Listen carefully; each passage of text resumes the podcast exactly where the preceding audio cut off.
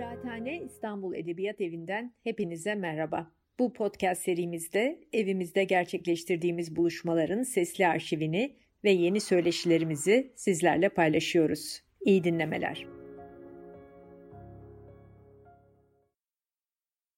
Ben Selim Karlıtekin, bu arada yayın evinin e, kurucusu ve e, kölesi. E, Telemak Kitap iki bin on sekiz yılında e, fikren e, doğdu. Daha kolektif bir doğası vardı ama o zaman e, malum hatırlarsınız belki kağıt krizinden dolayı o kolektif e, ürktü ve harekete geçemedi. E, ben de sonrasında e, iki bin yirmiye geldiğimizde ya bu e, bari kıyamet kopmadan hani pandemide e, birkaç kitap yayınlayalım. E, hani yayıncılık e, hayallerimiz en azından ölmeden gerçekleşsin diye. Ee, başla iki bin yirminin e, ikinci yarısında aslında çalışmalarına başladık.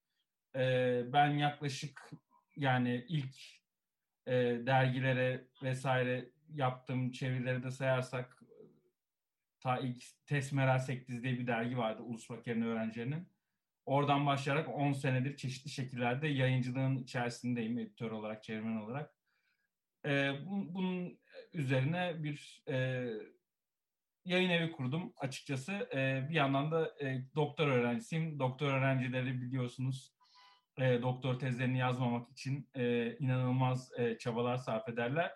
Ve e, bu inanılmaz bir enerjidir. Yani doktor tez, doktor öğrencisi vardır belki e, veya doktora tezi yazmış kişiler aramızda. E, onun e, verdiği e, güçle, e, tezi yazmamanın verdiği itiş gücüyle e, yayın evini tek başıma aslında e, idare ediyorum. E, yayın evinde e, yapmaya çalıştığımız bir şey, e, yani ben akademiden gelen bir e, kişi olarak Türkiye'de çeviri e, müessesesi çok önemli bir müessese. Hani e, teliften çok çeviriye odaklı e, ülkenin e, geçmişiyle alakalı e, tonlarca mevzudan ileri gelen bir e, gündem bu. Hani fakat e, şöyle bir durum var. Türkiye'deki e, yayıncılık ne kadar e, çeviri bağımlıysa e, bir, bir, bir o kadar da bu çevirileri e, Türkçe konuşturamama e, nasıl diyeyim noksanlığına sahip. Bundan kastım şu e, biz yani Türkiye'de inanılmaz çok kitap çevriliyor ve basılıyor. Ama bunlara ne ön söz yazılıyor, ne son söz yazılıyor. Bir tane yani doğru düzgün bir kitap değerlendirilmesi dahi yazılmıyor. Ee, yani Fransa'da, Almanya'da kesinlikle bu kadar kitap çevrilmiyor. Ee, ve yani yurt dışından akademisyenler geldiğinde çok şaşırıyorlar açıkçası Türkiye'deki bu zenginliğin. Ee, ama bu tuhaf bir zenginlik. Ee, çünkü e, burada e, işte kitapların yani bir sürü temel klasikler e, yokken e, o, o kitaplar üzerine yazılmış kitaplar, o, e, o kitapların oluşturduğu literatürler üzerine üçüncü dereceden kitaplar çevriliyor.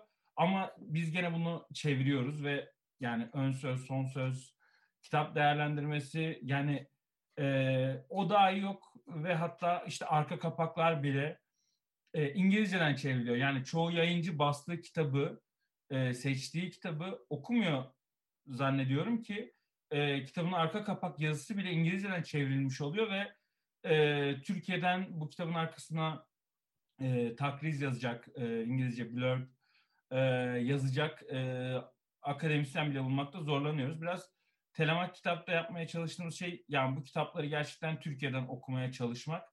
E, bunu da e, çeşitli edisyonlara e, yani hani kitabın e, hızlı çıkması değil de e, içimize sinerek çıkması bizim için temel. E, işte yakın zaman yani bu yakın zamanda e, Albert Memmi'nin Sömürgecinin Portresini yayımladık. Orada da Fırat Molle'nin sunuşu var.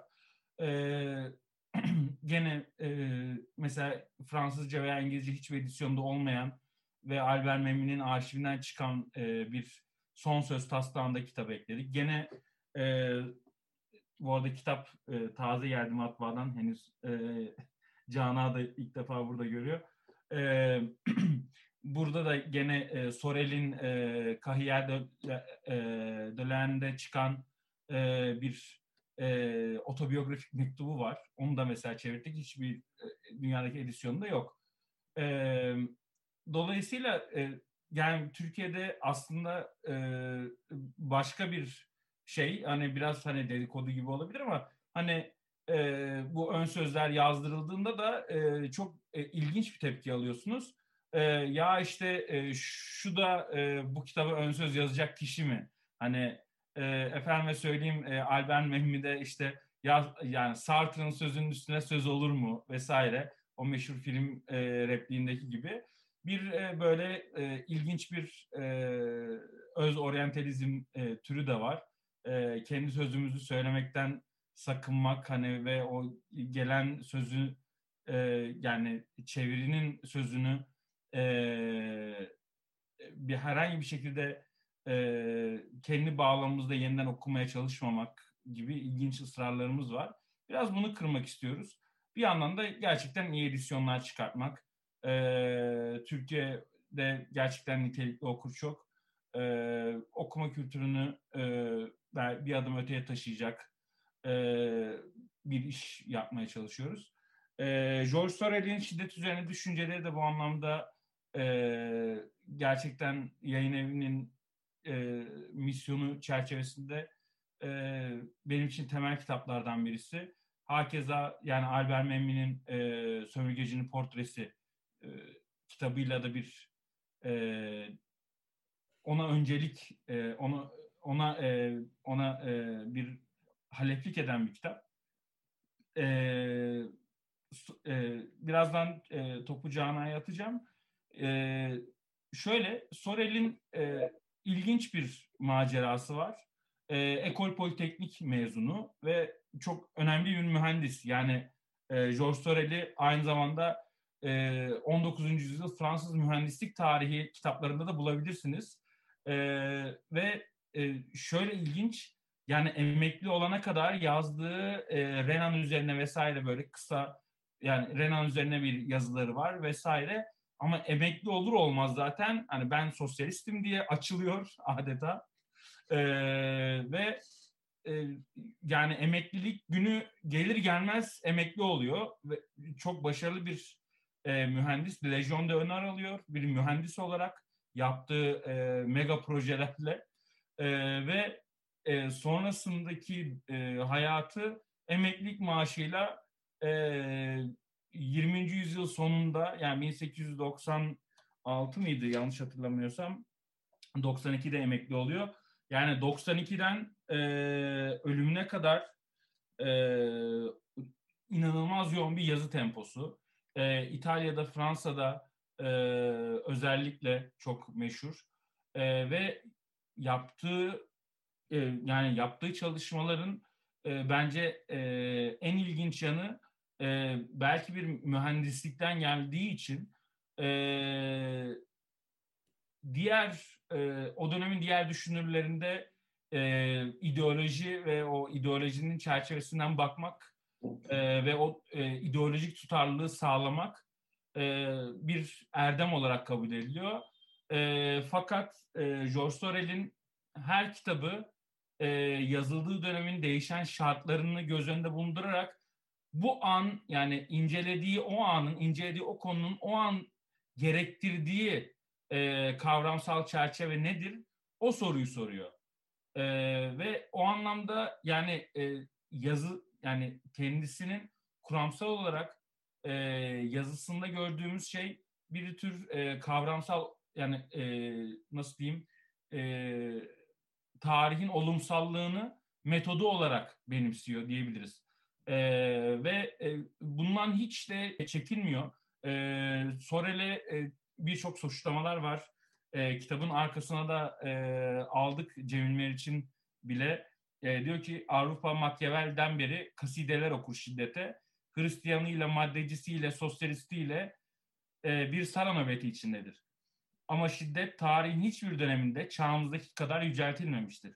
Sorel'in şiddet, üzün, şiddet üzerine düşünceleriyle başlayan bir hislerin nöbeti, Batı'nın sözde irfanını bir cinayet kışkırtıcısı derekesine düşürdü. Cemil Meriç tabii bu yargısında yalnız, yanlış e, yalnız değil, e, yanlış değil diyordum, e, şeytan söyletti. E, yalnız değil, e, Georges Sorel e, çok geniş bir e, okur kitlesi tarafından nefret edilmiş bir şahıs. E, özellikle işte Mussolini'nin kendisine hayranlığı, e, sonradan e, mesela Sartre'ın, E, kendisi, yani Sartre e, çoğu kişiyi okumadan haklarında yargılar verir. E, gene Sorel'i de okumadan e, Sorel için faşist demiştir ve altmış sekizde e, altmış sekiz için mesela Sorel hiç okunmaz. E, zaten İkinci Dünya Savaşı'ndan sonra ilginç bir şekilde e, unutuluyor. Mesela Türkiye'de de e, Peyami Safalar, e, Fındıkoğullar, Hilmi Ziya Ülkener, hepsinin yazılarında Sorel'den bahis vardır. Veya Tarık Zafer Tuna'ya, o yani İkinci Dünya Savaşı öncesi yetişmiş nesil e, kendisini çok iyi tanıyor. Gene Türkiye sosyalistlerinden Kerim Saadi'nin Sorel üzerine e, bir kitabı var. E, ayrıca web sitemizde kitabın sayfasına giderseniz e, Kerim Saadi'nin kitabıyla Hilmi Ziya Ülken'in e, Sorel ve Gandhi başlıklı yazılarını e, biz oraya koyduk. E, yani o, e, okuyabilirsiniz oradan. Ee, yani bu minvalde e, Sorel e, yirminci yüzyılın başında bir anomali e, ve on, onu bu, e, bu açıdan e, e, ve o sınıflandırılamazlığını e, Isaiah Berlin'de e, kitabın sonuna aldığımız metninde e, takdir ediyor. Isaiah Berlin'in metninde ş- e, şöyle aldık. E, Sorel dediğim gibi İkinci Dünya Savaşı'ndan sonra unutulmuş figür. Ta ki e, belki yirminci yüzyılın en önemli düşünce tarihçilerinden e, Isaiah Berlin, e, meşhur e, iletişim yayınlarının çok satanlarından e, Edward Hallett Carr'ın e, tarih nedir'ini bilirsiniz. E, Carr'ın e, Carr'a bir festschrift hazırlanıyor, armağan kitabı hazırlanıyor e, ve e, Isaiah Berlin oraya Georges Sorel üzerine kırk sayfalık bir makale yazıyor. Ee, ve e, çok etkili oluyor bu makale ve e, Georges Sorel üzerine yeniden, özellikle yani Fransa'da za- hala tabii Fransa'da tam olarak unutulmuyor ama İngilizce konuşan dünyada yeniden e, ciddi bir e, ilgi doğuyor kendisine. E, Isaac Berlin'in makalesi e, çok e, birazdan Cana değinecektir belki. E, hem e, Sorel'i bir on dokuzuncu yüzyıl düşünürü olarak, bir Findösiye düşünürü olarak e, bağlamsallaştırma açısından çok başarılı ama tabii ilginç bir şey de var. E, Sorel'le olan e, uyuşmazlığı. E, ben e, daha fazla sözü uzatmayacağım. E, Cana e, Bostan'a e, vereceğim sözü. Kendisi e, kırmadı, e, dar bir vakitte e, bir e, sunuş yazdı bize. Umarım e, doktor tezinin tamamlanmasından sonra Sorel üzerine e, ayrıca makale, makale de yazacak. Kendisini buradan e, zorlayalım. E, şimdi e, kendisine bırakıyorum sözü. Teşekkür ederim. Çok teşekkür ederim Selim'cim. Çok güzel de bir sunuş oldu. Sunuş ve takdim oldu. Bu arada Anayit Hanım'ı da davet ettik. Az sonra o da katılacaktır herhalde. O gelmeden e, ben birazcık bir şeyler söyleyeyim. Şiddet üzerine düşünceler hakkında. E, Sorel'in bin sekiz yüz kırk yedi - bin dokuz yüz yirmi iki yılları arasında yaşadığını öncelikle e, not düşeyim. Bu tarihleri vermemin şöyle bir önemli sebebi var aslında. E, işte siyaset bilimindeki, siyaset felsefesindeki ünlü terimle kognitif haritaların e, yeni yeni icat olduğu bir dönemde şiddet üzerine yazıyor Sorel, şiddet üzerine düşünüyor. E, Dediği gibi Selim'in işte önemli bir mühendis, işte şövalye nişanı alıyor, Légion d'Honneur alıyor ve kırk iki kırk üç yaşlarında emekliye ayrıldıktan sonra aslında o dönem işte işçilerle olan ilişkisinden kaynaklanan bir takım gözlemlerini, deneyimlerini zaten Muğman Sosyalist'e, yani bir sosyalist hareket dergisine, dönemin ünlü dergisi, de yayınladığını görüyoruz. bin dokuz yüz sekizde yayınlanan bu şiddet üzerine düşünceler de aslında bu dergide ve işte benzer bir takım dergilerde yayınlanan yazılarının bir toplamı. Şimdi Sorel bayağı tehditkar bir figür. Kimler için tehditkar olduğu ise daima tartışılmış. Bir yanıyla işte ebedi bir suçlu imgesi altında görülerek belirli şebekelerden dışlanmış da biri olduğunu görüyoruz. Bunun sebebi de karşılaştığı bir takım olaylar var. Yaşadığı dönemde işte işçi sınıfının hareketleri, Dreyfus davası, Aksiyon Fransız'ın yayınları. Aksiyon Fransız, hemen bunu da not düşeyim, Fransa'daki monarşi yanlısı bir dergi. İşte kraliyet destekliyorlar adı üzerinde.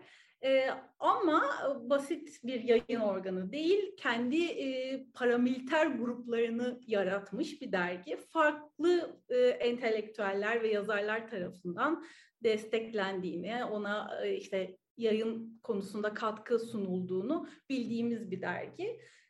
Bunu niçin andım? Yani Sorel farklı durumlar karşısında yeni pozisyonlar belirlerken kendisine, yeni cephelerde konumlanırken, yeni farklı farklı alanlarda saf tutmaya çalışırken onu farklı uçlarda buluverebiliyoruz. Son derece birbirinin radikal karşıtı olan kutuplarda görebiliyoruz. Buna rağmen düşüncesindeki epistemolojik kodların değişmediğini görüyoruz. Yani Dreyfus davası öncesinde ve sırasında Dreyfus yanlısı olan Sorel'i az sonra dava bittikten ve işte Dreyfus aklandıktan sonra Dreyfus karşıtı olarak, hem de çok radikal bir karşıtı olarak bulabiliyoruz örneğin.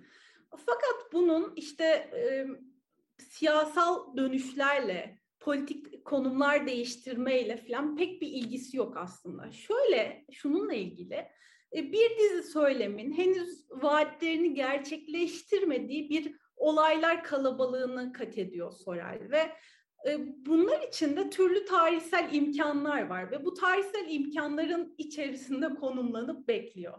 Dolayısıyla aslında yazdığı bu politik müdahale yazılarının e, teorik veçesi değişmese de e, tarih bu anlamda olumsal bir akış içerisinde olduğu için Sorel farklı pozisyonlarda, farklı çevrelere daha yakın ilişkiler kurarken bulabiliyor kendisini. Ee, onun döneminde genel işçi sendikaları konfederasyonunun hareketleri, aldığı kararlar, işte kriz dönemlerinde yayınladığı bir takım manifestolar vesaire çok e, meşhur e, ve aslında bir tür grevler, e, grev hareketlerinin yoğun olduğu da bir dönem olduğunu görüyoruz. İşte genel grevlerin vesaire. Fakat buna rağmen işte bu genel işçi sendikaları konfederasyonunun içinde yer alsa da Sorel, onların destekçisi olsa da, nitekim kitap boyu sendikalist genel grevi bir, bir tür mit olarak örgütlemeye çalıştığını, içeriklendirmeye çalıştığını görsek de genel işçi sendikaları konfederasyonunun e, ılımlı bir pozisyon aldığını görüyoruz. Yani değil patronajın akord edilmesi, işte bir, bir iktidar sistemine belirli reformist taleplerde bulunulması, bunu bile gerçekleştirmeyen, işte genel grevi tamamen kesintiye uğratmış, ılımlı bir politika sürdürmeye başlamış bir pozisyonu var konfederasyonun o dönemlerde. Ve Sorel mesela tam da bu sebeple buradan çıkıp Aksiyon Fransız'a girip yayınlarını orada devam ettirmeye başlayabiliyor. Yani iki farklı dergi, iki farklı yayın organı, hatta neredeyse hukuki statüleri anlamında birbirine düşman iki grup olsa da bunlar, Sorel aynı icraatı, aynı düşünsel çerçeveyi iki yerde de devam ettirebilen bir figür oluyor. Ee, yine hakeza işte Dreyfus davası sonrası e, bir grup liberal, aslında bugün de Türkiye'de ya da Avrupa'daki çeşitli e, işleyişlerde de işte politik konumlanma hallerinde de görebileceğimiz üzere e, işte insan hakları kurulları ko- kuruluyor mesela. Diyor ki Sorel, böyle parodik hicveden bir üslubu da var. Neredeyse diyor Paris'teki her mahallede bir insan hakları kurulu kurulduğunu görüyoruz diyor. Bunlar kimin haklarını savunuyorlar diyor. Aslında işte e, bu sebeple yine işte dönemin bankerlerinin yirmi bin kadar işçinin bir fabrikadan atılması, çıkarılması sonucunda kendi aralarında örgütlendiğini görüyoruz. Bu bankerleri anarken Yahudi bankerler adı altında belirli bir kimliği suçluyor olması gibi sebeplerle antisemitist de ilan ediliyor. Bu Dreyfus konusundaki pozisyonuna ek olarak. Yine Isaiah Berlin'in son sözünde de kitapta bunu görebiliyorsunuz. Fakat bütün bunlara rağmen işte Sorel'in Mussolini'yi örneğin desteklemesi, Mussolini'nin Sorel'den çok etkilendiğini söylediğini görüyoruz dönemde. Ama aynı şekilde işte bir devrimci olan, hatta işte mahkemede devrimcilikle itham edildiğinde devrimci olan ben değilim, hakikatin kendisidir devrimci olan diye yanıt veren Gramsci'nin de başucu kitabının Sorel'in şiddet üzerine düşünceleri olduğunu biliyoruz. Fakat bu aslında bizim tarihin bu noktasında yirmi birinci yüzyılda dediğim gibi az önce işte bu kognitif haritaların çoktan kurulduğu, hatta yıkıldığı ve yeniden kurulmasının gerektiği bu dönemde e, yapacağımız yorumlarla o dönem işte Marksizmin, e, sosyalistlerin bu farklı cephelerde görünen halleri arasında bir takım farklılıklar var. Dolayısıyla evet Mussolini'den bir takım beklentileri var ama Mussolini ile Gramsci'nin de mesela aynı yerlerde birbirlerini savunduklarını falan bile görebiliyorsunuz o dönemde.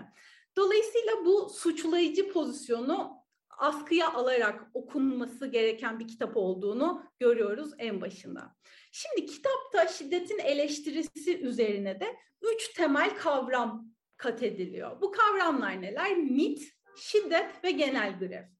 Şimdi mit dediği andan itibaren hani dediğim gibi yirmi birinci yüzyıl siyaset teorilerinden doğru baktığımızda bir tür yani siyasal eylemin kendisini mitle eşleştirme halinin son derece tehlikeli sonuçları olduğunu, faşist ideolojilerin, her türlü totaliter e, rejimin zaten bu mit, miti hareketlendirmek, yeni mitler icat etmek, iktidarın kendisini bir mit olarak kurması, işte belirli sembol, semboller aracılığıyla kendi varlığını şimdi de e, çok güçlü haline hale getirirken ezeli ve ebedi olarak da e, yayması gibi e, durumlar söz konusu olmakla birlikte Sorel'de mit teorisi aslında kendi barbarlığından korkmayan bir sosyalizmden bahsediyor.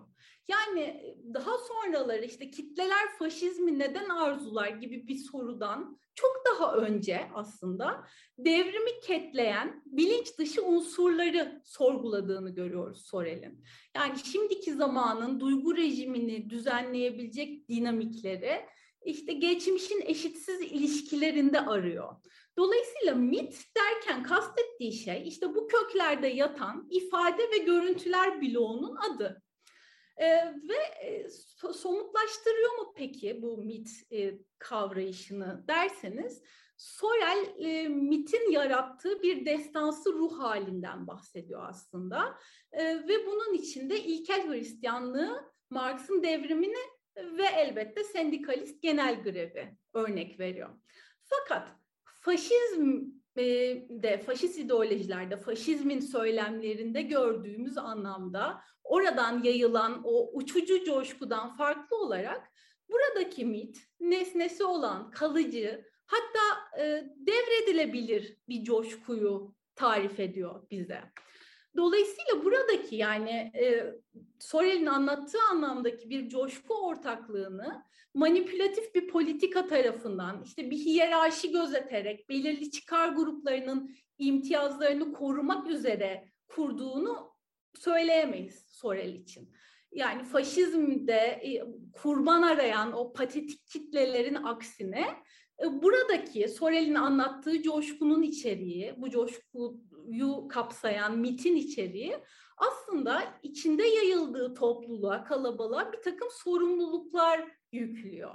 Yani örneğin bir linç güruhunda Sorel'in anlattığı anlamda bir tür coşkudan ya da bitten bahsedemiyor, bahsedemiyoruz daha derinine girdiğimizde.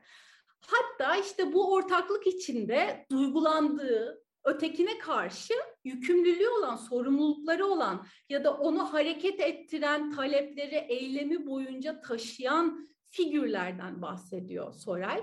Dolayısıyla mitin, buradaki coşkunun irrasyonelliğine rağmen aslında kendi özne oluşunun bilincindeki bir personaya atıfta bulunduğunu görüyoruz.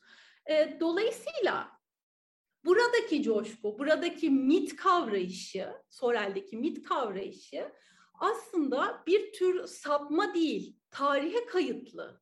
Yani faşizmdekinin aksine tarihe kayıtlı, faşizmdeki o coşkulanan kitlelerin aksine tarihteki geçici bir tür bilinç kaybı gibi okum, okumuyor Sorel bu mit fikrini. Ee, ama işte yani bir, bir çeşit fanatizmden bahsediyor. Yani bir, bir duygular hiyerarşisinden bahsediyor. Ee, tiksinme mefhumundan bahsediyor örneğin. Yani öyle bir tiksinme ki en eskiden, en eski eşitsizliklerinden doğru tiksinmeyi şimdiki zamanda da egemen sınıflara yönelik E, yeniden harekete geçirebilir miyiz gibi bir şey bu. E, her dönem muğlak görülmüştür Sorel'in bu mit kavrayışı. Faşist ideolojiler tarafından kullanılmıştır sosyalistler yerine, devrimciler yerine gibi düşünülür.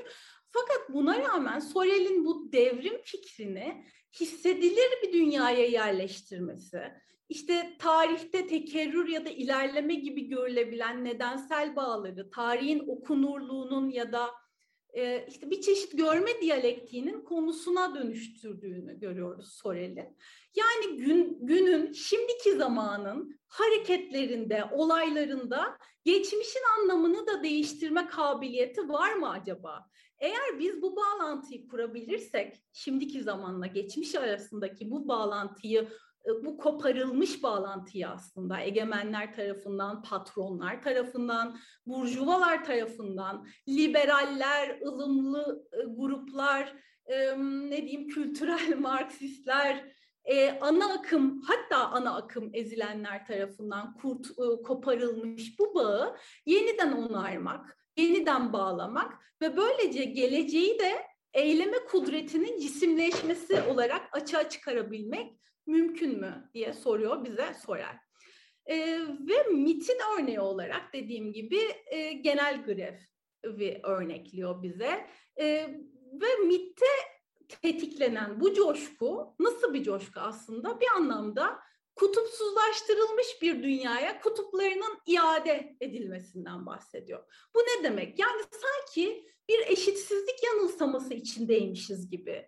Ee, sanki, e, pardon, eşitlik yanılsaması içindeymişiz gibi hareket etmemize sebep olan kültürel kodları, işte üst sınıfların dayattığı bu rejimden, kopuştan bahsediyor Sorel bize. Peki bunu yapmak nasıl mümkün olacak? İşte Sorel'in proletaryanın genel grevine ya da sendika, diğer adıyla sendikalistlerin genel grevine biçtiği rol bu. Yani bu e, proleterlerin genel grevi eğer kendisini bir mit olarak koyarsa, bu sınıf savaşı öncesi silikleştirilmiş, yok sayılmış ekonomik ve politik kutupları yeniden belirgin kılabilir diye düşünüyor Sorel. Ee, ve aslında şiddet üzerine düşünceleri geleneksel anlamdaki Marksizmden ayıran da tam da bu işte. Yani devrimin bu irrasyonel kışkırtmaya bağlanmış olması. Ee, burada e, Marx'tan ziyade Sorel'in Bergson felsefesine başvurduğunu görüyoruz. İşte gerek eylemin bir hareket içinde sezilebilir oluşunu tarif ederken, işte gerekse pozitivizmin dışarıda bıraktığı bu irrasyonelite ve duygulanımları tarif ederken, bunları toplumsal tahlillerine eklerken, Bergson'un sevgi gibi, elan vital yani yaşam atılımı gibi ve elbette sezgi gibi kavramlarını bu dünyaya, e, kendi okumalarına tercüme ettiğini görüyoruz. E, çünkü Sorel için aslında şiddet ve güç diyalektiği bir tür ontolojik zorunluluk. Yani bu hep var, her zaman olmak zorunda.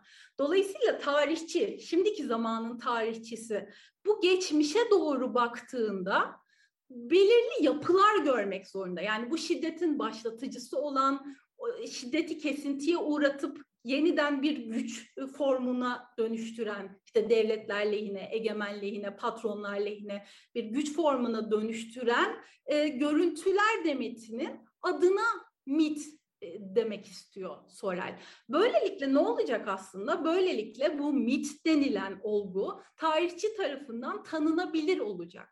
E, tarihçi tarafından bir e, adlandırmayla o tarihin, o geçmişin kat edilmesi de aslında şimdiki zamanı, zamanın ezilenlerine, işte işçi sınıfına, Sorel'in deyişiyle güç veren, onları eyleme geçiren, onları siyasal bir eylem altında örgütleyebilen bir motife dönüşecek diye görüyor Sorel. Yani aslında tarihi bir tür nostaljiden kurtarma çabası olduğunu görüyoruz bunun.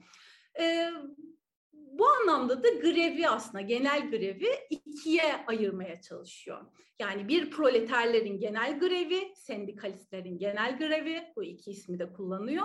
Bir de siyasal genel grevden bahsediyor. Şimdi siyasal genel grev bildiğimiz anlamda e, belirli hak taleplerini patrona e, beyan eden işçilerin örgütlenmesi.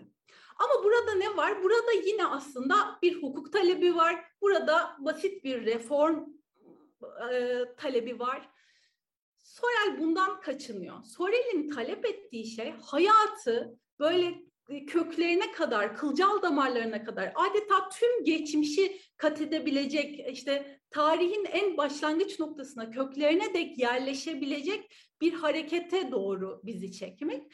Bunun için de evet, proleter genel grevden bahsediyor. Burada hukukun imhası var. Burada yeniden gelişen bir iktidar yok mesela. Yasa koyucu bir iktidar yok. Yasayı muhafaza eden bir iktidar yok. İktidarın yerine geçmeye çalışan, İktidar arzusunda olan bir örgütlenme, bir grup yok. Tamamen bunu baştan sona imha etmek isteyen, yaşamın kendisini değiştirmek isteyen bir talep görüyoruz. Zaten bu genel grevi, proleterlerin genel grevini mitle, mit adı altında toplamasının bir sebebi de bu. Bu sürekli olabilir mi? Buna yanıt vermiyor. Bunun sonuçları ne olabilir? Bununla ilgilenmiyor. Ama bunun şimdiki zamana bir imkan olarak konulmasında çok güçlü potansiyeller, yani çok güçlü e, siyasal eylem örgütleyici hamleler görüyor diyebilirim. E, çok da hani sözü de tutmayayım, saat kaç oldu bilemedim. E, şu, şunu anlatabilirim bir de, e, bunu kat ederken, yani bu üç kavramı aslında işte miti, şiddeti ve genel grevi anlatırken Sorel'in e, parlamenterlere, ılımlı e, gruplara, liberallere ve entelektüellere evet, düşman olduğunu, hatta özellikle sosyologlara ve uzmanlara, belirli konuların uzmanlarına neredeyse böyle düşmanca e, hitap ettiğini, onları hep hicvederek, çok yer, yergiyle, sövgüyle ele aldığını görüyoruz. Bu kimselerden biri Jean Jaurès. E, Jean Jaurès'ten e, nefret ediyor diyebilirim. E, kitap boyunca bunu yoğun olarak görüyorsunuz, Jaurès'in adını. E, Aslında iyimserlerden, o ütopyacılardan, liberallerden, sosyal barış yanlılarından, ılımlı parlamenterlerden, sanki adeta bunlar birbirine dönüşebilir, birbirlerini ikame edebilir kişilermiş gibi bahsediyor Sorel. Dolayısıyla Jean Jaurès onun için hani bir kişi, belirli bir şahsiyet olmaktan ziyade bir, dediğim gibi evet, persona yani. Ve onun bedeninde cisimleşen parlamentonun da sıklıkla hicvedildiğini görüyoruz. Çünkü Sorel bunu ortadan kaldırmak istiyor. Yani parlamento demek bir hukuk demek, bir yasa kuruculuk, bir yasanın muhafazası demek ve onun istediği şey devrim, onun istediği şey hukukun imhası. Ee, Sorel'in çok farklı kişiler tarafından okunduğunu, onu etkilediğini ve Sorel'i de yine e, hani el aldığı ya da e, temas ettiği çok farklı entelektüellerle, yazarlarla bir arada okunduğunu görüyoruz. Hemen hızlıca sayayım. Mesela Baudelaire'den, Baudelaire'le, Proust'la, Blanqui'yle, elbette Marx'la, Nietzsche'yle, Bergson'la, Darwin'le, Freud'la, Lenin'le, Mussolini'yle ilişkisinde okunduğunu görüyoruz. Hep e, Sorel'in. E, dolayısıyla hani onun okurlarına da musallat olmuş bir coşku var onun mit teorisine uygun olarak ve bu istikrarsız bir hayat bahşetmiş durumda her daim onun okurlarına. Benim asıl ilgimi çekense zaten hani literatürde de çok yoğun olarak bir arada okunduğunu gördüğümüz iki kişi Sorel ve Walter Benjamin. Ee, bu, bu da aslında bizim zamanımız için, yani Türkiye'li okur için ilgi çekici bir E, nokta olacaktır diye düşünüyorum.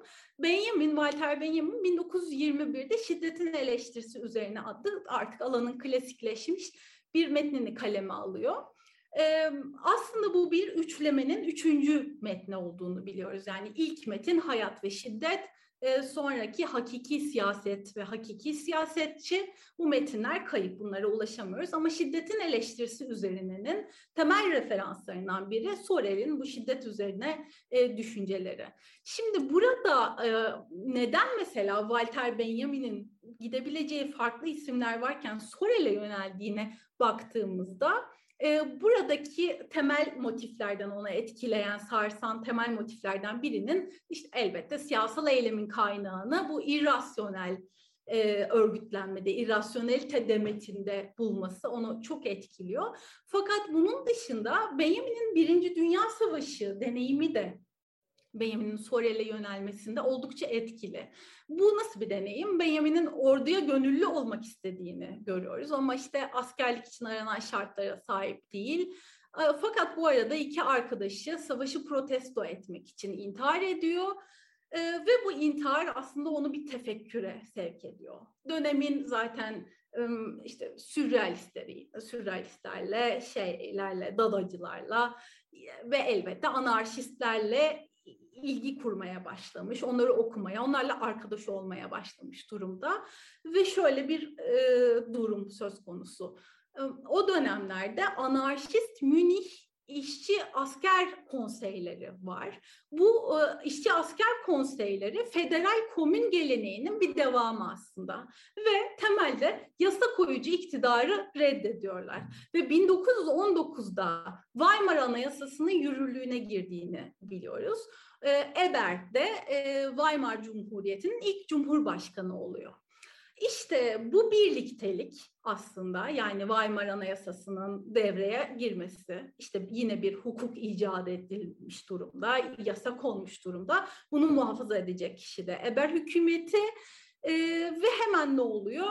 E, bu Münih anarşi, şey, anarşist Münih İşçi Asker Konseylerini e, kaldırıyorlar. Onları hatta çok yani kanlı bir bastırmayla ortadan kaybettiriyorlar, siliyorlar e, ve yine Spartakistlere de işte Rosa Luxemburg'un filan da aralarında olduğu Spartakistleri de Freikorpslarla, yani sonradan Nazilerin e, içine girecek o dönemin paramiliter grupları ta- tarafından bastırıldığını görüyoruz yine. Yani bu sosyal demokratların e, a- az sonra e, müstakbel faşistlerle bir araya geldiğini, el birliğini yaptığını ve aslında sosyalistleri, devrime doğru yürümekte olan grupları bastırdığını görüyoruz. Tam da bu dönemde işte Sorel'in şiddet üzerine düşüncelerini okuması Walter Benjamin'in, o buradaki şiddet mevhumunu, buradaki yasa e, koyucu ve yasayı muhafaza edici pozisyonları imha eden bir şiddet fikrinin onda yeşermesine sebebiyet veriyor. Ve sonra o da işte ilahi şiddet adını verdiği, aslında bir tür mesyanizmle anarşizmin buluşmasından doğan bir şiddet nosyonunu tarif ettiğini görüyoruz. Bu da hep E, sorunlu bulunmuştur. Yani bunun somut deneyimi nerededir diye sıklıkla sorulur. E, bunu da görebiliriz. Paris Komünü'ne baktığımızda ilahi şiddetin ne anlama geldiğini görebiliyoruz. Tıpkı işte Sorel'in şiddetinin örneğinin Marksizm'de, devrimde vesaire bulduğu gibi. Buraya ne söylüyor Sorel? Bunu da söyleyerek kendi sözlerimi bitireyim. Ee, Sorel buraya ne söylüyor diye düşündüğümde aslında çok şey söyleyebileceğini düşünürken Türkiye Cumhuriyeti Anayasası'nın elli dördüncü maddesiyle e, ve işte onun altında iki bin onda mı on üçte mi ne e, eklenen yasa maddeleriyle Sorel'in e, kitabının zeminini, aslında onun bize vereceği imkanların zemininin çoktan ortadan kaldırıldığını da görmüş oldum. Bu anayasa maddesi diyor ki, yazıma da sunuşuma da epigraf olarak bunu koymayı tercih ettim. Grev hakkı ve lockout iyi niyet kurallarına aykırı tarzda, iyi niyet kurallarına aykırı tarzda toplum zararına ve milli serveti tahrip edecek şekilde kullanılamaz.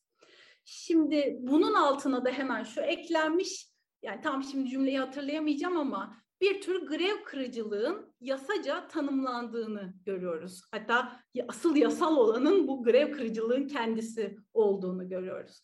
Yani e, aslında Sorel'in kitap boyunca ve sonra işte Benjamin gibi, diğer Weimar entelektüelleri gibi Sorel'den etkilenen figürlerin de e, tespit ettiği en önemli o argüman, o ne? İşte şiddet e, yasal olarak bir devletlere aittir, bir de işçi sınıfına aittir. Hangi bağlamda? Grev hakkı bağlamında diyen Sorel'in altının oyulduğunu görüyoruz Türkiye Cumhuriyeti Anayasası tarafından e, diyerek sözü tekrar Selim'e, hatta e, yanımızdaysa, bize katıldıysa çevirmenimize bırakayım.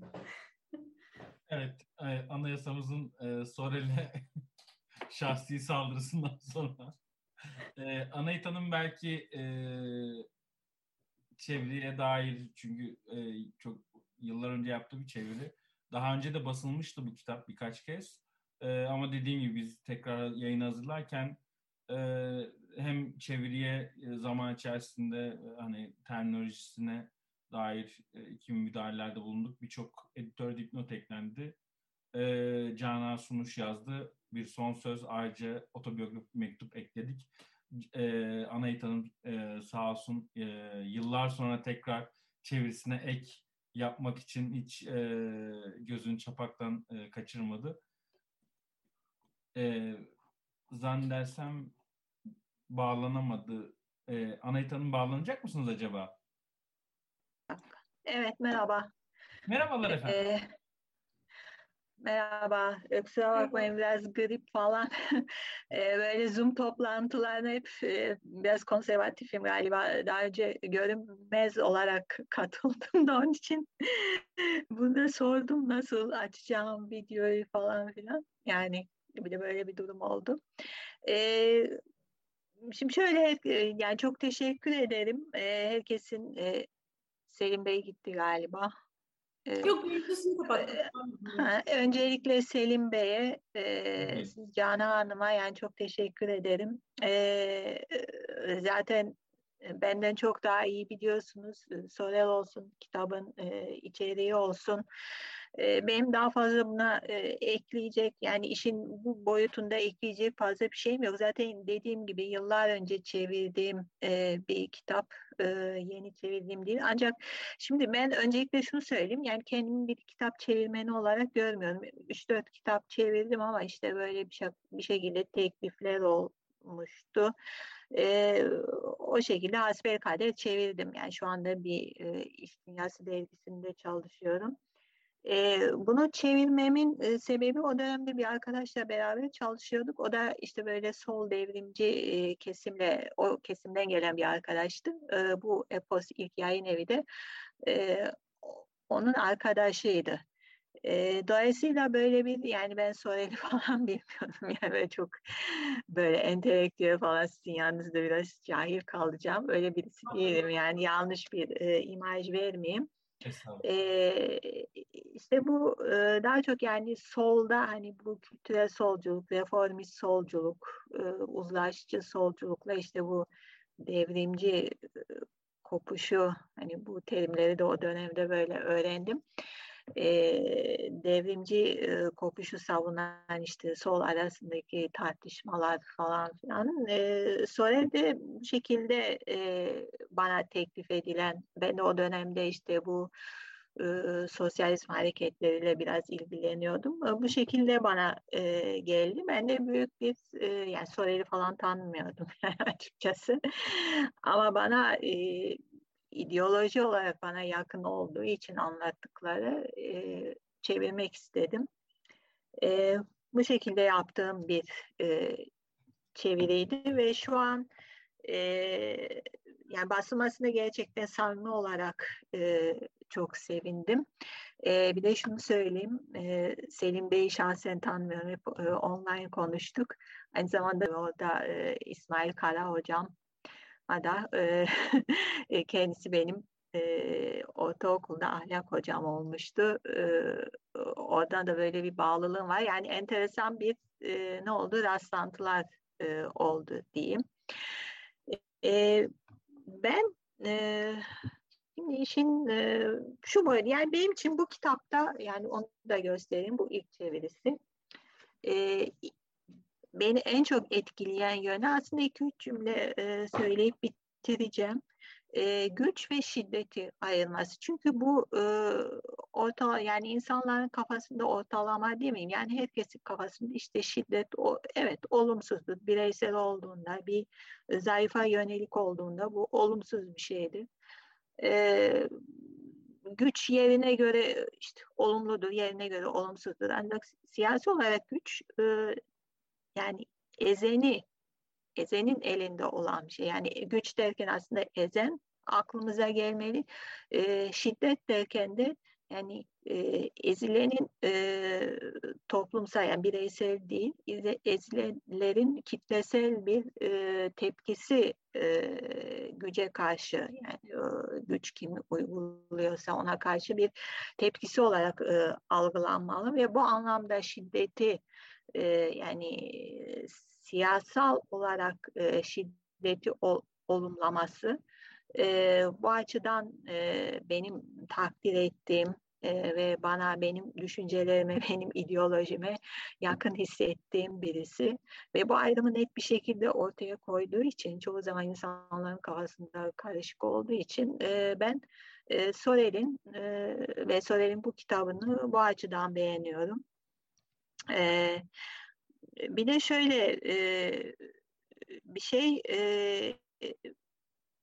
yani güç devletteyken şu da var şu an, yani biraz günümüz e, gelişmelerine, siyasi gelişmelerine, biraz e, günümüz e, dünyasına dönüp bakacak olsak e, şimdi burada bu tür e, hani isim vererek çok E, spesifik, yani başka e, konuyu başka yerlere çekmek istemiyorum. Ezilen bir devlet de olabilir. E, karşısında çok daha büyük bir emperyal güce karşı savaşan bir devlet de olabilir. Yani bu dönemin şartlarına göre aslında biraz değişebilir. Bir başka işte kitle, o dönem işte işçiler, şunlar bunlar falan. Yani demek istediğim e, şiddet, eğer bir şeyleri değiştirecekseniz e, toplumsal şiddet, e, baskıya, emperyalizme biraz şey gibi oldu böyle devrimci örgütler gibi. Ama gerçek bu, yönelen e, şiddet her zaman olumludur. E, Sorel'in arkasındayız. E, liber, liberaller, liberalizm gücü sever. Yani güç çünkü kendisinde olan bir şey. E, fakat şu an gördüğümüz gibi, yani aslında liberalizmden şu an dünyada bir faşizm yaşanıyor. Belki bu e, geçmişte biraz daha e, arada işte faşizm daha netti, e, işte liberalizm belki biraz daha netti. E, şu an her şey çok karma karışık olmuş durumda. Bu ne, neoliberal sistem tamamen faşist bir sistemdir. Liberalizmle, hervasi liberalizm nedir, o da tartışılır. Ee, hiçbir şekilde ilgisi e, olduğunu e, sanmıyorum. E, öte yandan şiddetin e, döneminde e, işte faşistler tarafından da, evet yani çünkü şiddeti totaliter, yani bugün sosyal Stalin de şiddeti benimsemiştir. Totaliterlerin, totaliter rejimlerin benimsediği bir şey. Ancak şiddet savunma amaçlı olduğunda iyi bir şey, kötüyü yıkıp, gücü yıkıp yerine adil, eşit, özgürlükçü bir e, sistem kurulacaksa orada şiddet vardır diyorum kardeşim. Başka bir şey yok. Bu kadar diyeceğim. Umarım toparlayabildim. Ben biraz daha işin siyasi boyutuna taşıdım da diğerlerini zaten herkes fazlasıyla anlattı. Ben diyeceğim bu kadar. Tekrar hayırlı iyi olsun. Bol satışlar diliyorum. Sağ olun. Tekrar e, doğum gününüz kutlu olsun. Size de teşekkür ederim Cana Hanım. Yani, ben teşekkür e, ederim. Ellerinize sağlık. De elinize sağlık. Bilginize sağlık. E, bu kadar. Sağ olun. E, Cana, iki tane soru var. E, Gördüm. E, evet. Birincisi e, belki diğer e, katılımcılar göremiyordur. Bir okuyayım. E, şiddet bağlamında anarşizm ve nihilizme nasıl bakıyor? Bunların sosyalizmle olan ilişkisine dair yorumu nedir? Biraz evet. Fazla genel bir soru. Ee, e, yani e, mazur görün e, anonim e, katılımcı. E, yani hani... Fiyat Hoca'nın sorusunu da e, oku Selim'cim. Evet. E, ikinci soru e, Fırat Molle Erden. E, merhaba. E, Sorel'in mit kavrayışıyla kolektif bilinç dışı birbirinden ayrılıyor mu? E, ayrılıyor herhalde e, diye soruyor kendisi. Bu kadar. Evet. E, şimdi aslında kısmen yanıt verdiğimi düşünüyorum. Sonuçta da bunun üzerinde özellikle durdum. Önemli bir hat aslında bu. Yani çünkü tam da ayrılamadığı düşünüldüğü için faşist ideolojiler tarafından gasp ediliyor Sorel'in söylemleri. E, oysa Sorel bunu bence ayırıyor. Yani evet şu noktada ayrılır gibi bir ifadesine denk gelmedim kitapta. Ama e, kitlesel e, şey kolektif bilinç dışından farklı olarak Sorel'in tarif ettiği mitte e, bu mitin e, uygulamaya geçiren topluluk, yine tırnak içinde coşkuya kapılmış topluluk aslında e, daima tarihe kayıtlı. Yani kendi tarihsel pozisyonunun farkında, tarihsel olarak bir politik özne oluşunun farkında. E, bu coşkulanan bir kitle içerisinde kaybolan, kaybolmadığı gibi tarihte de e, kaybolur durumda değil. Her zaman kendi varlığının, eylemlerinin sonuçlarıyla hesaplaşmak zorunda olan bir grup olarak tanımlıyor aslında e, Sorel bu mitin sahiplenilişini, bu mitin icrasını.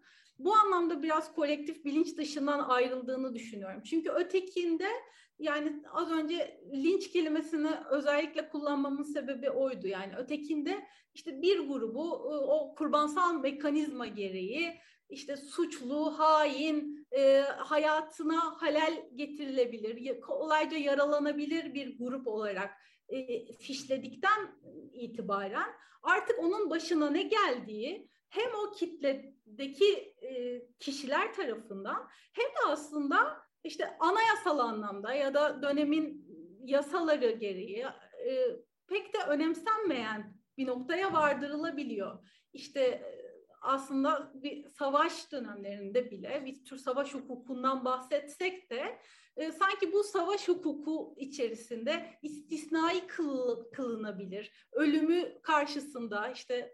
Hani sonralarda buna işte Benjamin'in Sorel okuması sonrasında mesela Agamben buna çıplak hayat üzerinden, homosaker üzerinden filan anlatacak. Sorel aslında bu homosaker figürünün, o kurban figürünün e, hayatı hem hukuksal anlamda hem de biyolojik anlamda kolayca dışarıda bırakılabilir figürün icat edilmesine izin vermeyen bir teori kurduğunu gördüm ben kitapta. Ee, bir de şöyle bir durum var. Tabii bilinç, yani bu kolektif bilinç dışı terimini hani Durkheim bin sekiz yüz doksanların e, ortalarında geliştiriyor. E, emeğin e, toplumsal dağılımı e, da e, var. e, sonra da kullanılıyor ve hani Sorel mesela kitapta bir kere bile bilinç dışı ifadesini kullanmıyor. Ee, Durkheim'ı okuduğunu biliyoruz. Acaba. Evet, Durkheim'ı okuduğunu biliyoruz. Ee, ben hani bilinç dışı ifadesini kasıtlı olarak kullanmadığını bu anlamda söyleyebilirim. E, çünkü e, şeyde e, Sorel'in genel metninde e, daha çok e, bu Fransız e, materyalist geleneğinin bu e, Félix Ravaison ve devamını, çünkü metinde çok ilginç bir şekilde e, son, yani çok sayıda Aristoteles referansı var. Yani e, çok tuhaf yerlerde hani birden hani böyle işçi sınıfı, sendika vesaire birden tak Aristoteles'ten alıntı geliyor. Hani çok e, hani insan okurken bir garipsiyor. Yani e, çünkü hani gerçekten e, bu arada e, gene başka bir e, Saul Newman diye e, başka bir İngiliz e, ilahiyatçı da mesela e, radarında e, referansları arasında eee referanslar arasında bir hiyerarşisi yok. Yani hani veya referanslarının e, söylediği şeylere dair hani ya Aristoteles onu iki bin sene önce söyledi. Hani şu anda hani Aristoteles'e referans yapmak hani tuhaf olur. Kesinlikle böyle değil. Tak diye böyle e, en beklenmediğiniz yerde Aristoteles geliyor. Bu e, Fransa'da üçüncü Cumhuriyet döneminde bir Aristotel Aristotelyen bir Rönesans e, var aslında küçük çaplı. Ee, ve Félix Ravaison'un Türkçe'ye çevrilen e, alışkanlık üzerine de bir metni vardır. E, o bir tür e, Aristoteles'in e, de la habitude e, ilgilenenler, yani gerçekten çok önemli bir metin. E, yakın zamanda İngilizce'de de e, Derrida'nın öğrencisi e, Katrin Malabü bir ön sözle yayınladı e, onu. E, yani e, Ravaisonculuk e, Fransa'da çok etkili. Ravaison çünkü Üçüncü Cumhuriyet'in e, felsefe e, curriculumunu e, yazan kişi e, ve o ce, yani o tezgahtan çıktığını ben hani bunun e, düşünüyorum. E, dolayısıyla e, Sorel'de mit e, pozitif bir durum, e, bilinç dışı gibi e, bastırılan bir şey değil. E, dolayısıyla yani bu bir tür e, bu Foucault'da da ilginç bir şekilde vardır. Hani Foucault'da da hani birey çeşitli pratiklerin toplamı olarak ele alınır. Ee, Sorel'de de yani e, ki, yani yüzeyin altında bir şey yok. Hani Foucault'da da hani der ya ben hani ben e, bir e, düz ontoloji yapıyorum. Ee, e, Sorel'de de bu anlamda çok ilginç bir e, tavır var. Yani hiçbir şeyi e, altta görm yani e, hiçbir şeyin e, bir bastırılmış e, ve e, formunu yitirmiş olarak değil de e, bir, e, bireyler ve topluluklarda e, bedenlere kazınmış çeşitli pratikler, çeşitli duygulanımlar ve bunların e, tarihsel pozitiflikler olarak, e, tarihsel olgular olarak zaten diyor hani karşınıza dikiliyor diyor. Evet. E, dolayısıyla bastırılmasına ihtiyaç yok. Evet. Ya hatta sen bilinç dışı terimine yoğunlaştın. Mesela ben de kolektifin kendisine e, referansla şunu demek istiyorum. Yani mesela e, Sorel'de proleter genel grevin bir mit olarak koyulması, o, orada bir kitleselleşme beklemiyor aslında Sorel.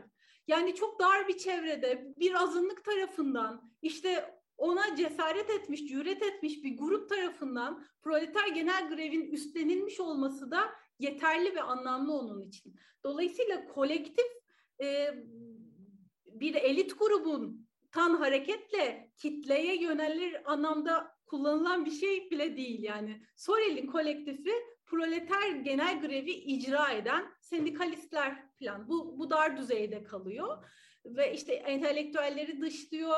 Hatta mesela ilk soruya da belki yanıt olabilir bir oranda. Şey diyor mesela, en radikal reformların dahi burjuva sayıldığı bir pozisyondan bahsediyor proleter genel grevi anlatırken. Dolayısıyla bunun kendisi zaten anarşist bir eylemlilik, bir süreklilik arz etmiyor. Hukuk kurmadığı için zaten sürekliliğe sahip olması mümkün değil yani. Az sonra başka bir hukuk tarafından kesintiye uğrayacak. Ama tarihte böylesi bir işte egemenin süreklilik yanılsamasının kesintiye uğratıldığı, iptal edildiği bir an bırakmak, bir moment bırakmanın kendisinin kendi başına çok anlamlı olduğunu düşünüyor zaten. Ee, bir de bu yakın zamanda e, yani hani e, şöyle e, ilk soruya da e, cevaben e, yani kendisi zaten e, sosyalizmle ilişkisi anarşist bir ilişki ve hani sosyalizmin e, tabii o zaman daha bu kitap yazıldığında Sovyetler yok, hiçbir şey yok. Yani bu kitap yazıldığında gerçekten e, Sorel'in arkadaşları da Sorel'e deli muamelesi yapıyorlar bu arada. Yani bunu da belirtmeden geçmeyelim. Yani e, Yeni Ekol diye kitapta bahsediyor. E, o yeni bir hani e, daha cüretkar bir soldan. E, ama onlar bile e, Sorel'i çok aşırı buluyorlar. Yani hani e, Sorel'in e, şöyle bir yani bu kitabın arkasında da e, yazdık. E, şöyle bir durum var. E, bir İngiliz romancı J B Priestley diyor. Hani e, emekli bir mühendisin nasıl olup da böyle bir kitap yazdığını anlarsak modern çağı da anlamış oluruz.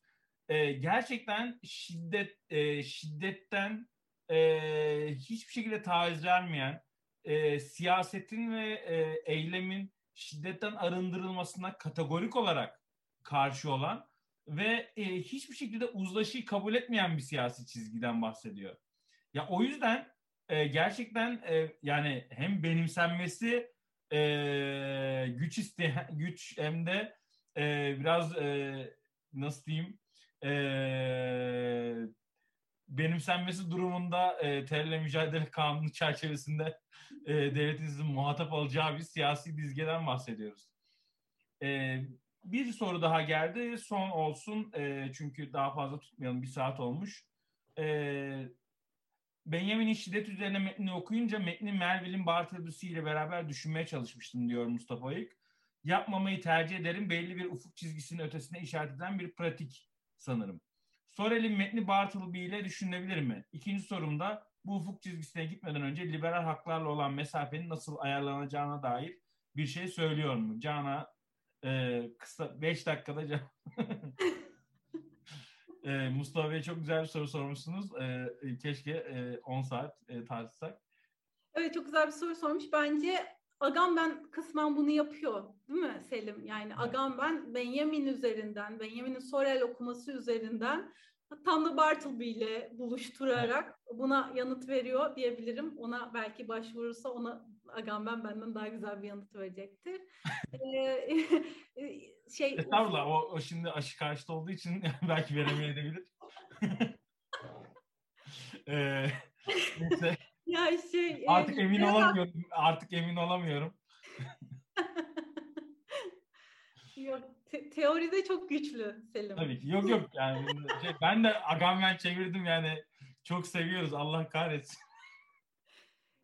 Ya liberal haklarla olan mesafe deyince yani tabii ki yani hele mesela Türkiye'yi düşündüğümüzde mesela kadın hakları üzerinden işte ezilenlerin ha- uygulanan belirli hak gaspları üzerinden düşünürken şu anki e, aslında en e, temel eylem düsturumuzun tam da bu hak talepleri üzerinden de kurulmak zorunda kaldığını görüyoruz. Yani Sorel bu anlamda bizim için nasıl işlevsel kılınabilir? Ya da bu hatta Benjamin yani hani ben bazen tartışıyorum Benjamin'in miadı doldu mu diyen bazı e, Foucault'cu arkadaşlarla. E, yani neden? Çünkü hukukun imhasından bahsediyor ve aslında biz belirli hak talepleri içindeyiz. Bunlar birbiriyle nasıl uy- uyumlu hale getirilebilir? Yani e, uzun vadede getirilemez elbette. Ama kısa vadede e, tam da eylemi örgütleyen şeyi bu MİT'te, işte genel grevde, hukuk imhasında, hak, hak taleplerini aslında egemenin hukukunu kesintiye uğratan bir yerden söylüyor olmanın bir anlamı var. Hele Türkiye'de az önce okuduğum işte anayasa maddeleri bağlamında düşündüğünüzde sizin e, belirli eşitlik talepleriniz, İşte en basitinden sağlığa erişiminizle ilgili, barınma talebinizle ilgili, gıdaya erişiminizle ilgili, işte asgari ücretin yükseltilmesiyle filan ilgili taleplerinizin kendisi bile bir kişi olarak söylediğinizde bile bir örgüt olarak işte anayasayı e, bozuma uğratmakla suçlanabileceğiniz bir yerde yaşadığınızı düşünürseniz aslında her icraatınız, her söyleminiz, her hak gaspına uğradığınızda bunu bir söyleme dönüştürme biçiminizin kendisi Sorelci bir pozisyon aldırtmaya zorluyor sizi diye düşünüyorum.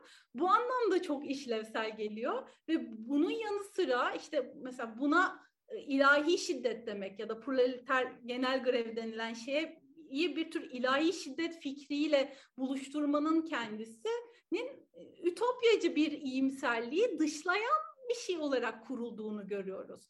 Yani kötümser bir pozisyonda kalmak, bazı şeyler değişmiyormuş gibi düşünülüyorsa neden acaba bu bunu değişmiyor diyen şeyin kendisi değişmesin gibi, hani Jameson'cı bir e, darbeye uğratmak her daim anlamlı. E, o yüzden Sorel'e dönmek bizim zamanımız içinde bence. E, bundan sonraki sorularınızı e, alamayacağız. E, akşam oldu, Cuma akşamı e, eminim herkesin programı vardır. E, vakti, vakit ayırıp bize katılan herkese çok teşekkür ediyoruz. E, Anayit Hanım'a e, buradan tekrar doğum gününü kutluyoruz ve e, harika kitabı çevirisi için teşekkür ediyoruz. E, Can ben teşekkür ederim. Teşekkür Benim için ederim. Çok güzel bir doğum günü hediyesi oldu. Ben normalde doğum, doğum günü kutlamam. Yani öyle pek ailede de böyle bir alışkanlık yok. Evet. E, en son dokuz ya da on yaşındaydım. Okuldan böyle arkadaşlar gelmişti.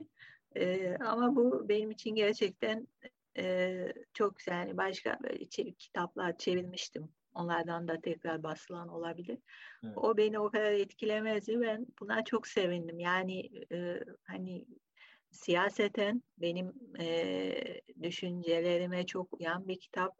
Her daim geçerli olan, yani biraz bu kitabı okuyup şöyle bir etrafına, dünyaya bakan, politik şimdi politik boyutunu söylüyorum. Ee, çok güzel arada bağlantılar kurabilir. Ee, diğer taraftan e, felsefi açıdan ben çok özür dileyerek çok fazla bilgili, bilinçli birisi değilim bu konuda. Ee, onu da siz fazlasıyla e, tamamladınız. Çok çok teşekkürler. Bol satışlar olsun diyorum. Herkesin emeğine sağlık tekrar. E, ayrıca e, bu platformu bize sağlayan e, İstanbul Edebiyat Evi Kıraathane'ye evet. çok teşekkür ederiz. Evet, teşekkür e, ederiz. E, harika bir ev sahipliği yapıyorlar. E, tekrar görüşmek üzere başka kitaplarla. Görüşürüz. Evet. Görüşmek dileğiyle. İyi akşamlar. İyi akşamlar. İyi akşamlar.